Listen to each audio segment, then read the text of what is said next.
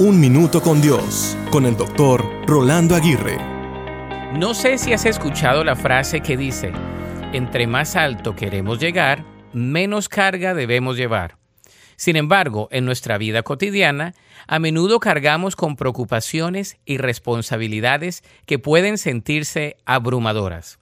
Pero la palabra de Dios nos invita a elevar nuestros ojos y corazones hacia Dios para encontrar alivio y perspectiva. Por ejemplo, el salmista nos recuerda, Alzaré mis ojos a los montes, ¿de dónde vendrá mi socorro? Mi socorro viene de Jehová, que hizo los cielos y la tierra. Por lo tanto, mirar hacia Dios nos libera de la carga del temor y de la ansiedad, recordándonos que Él es nuestro socorro y fortaleza. Jesús nos animó a elevar nuestros pensamientos y preocupaciones a un nivel más alto.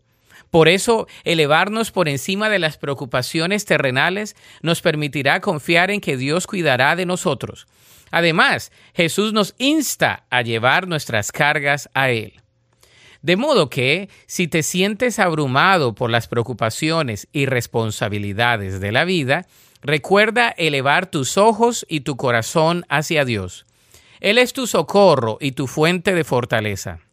Al entregar tus cargas a Él, encontrarás un descanso real y una perspectiva renovada.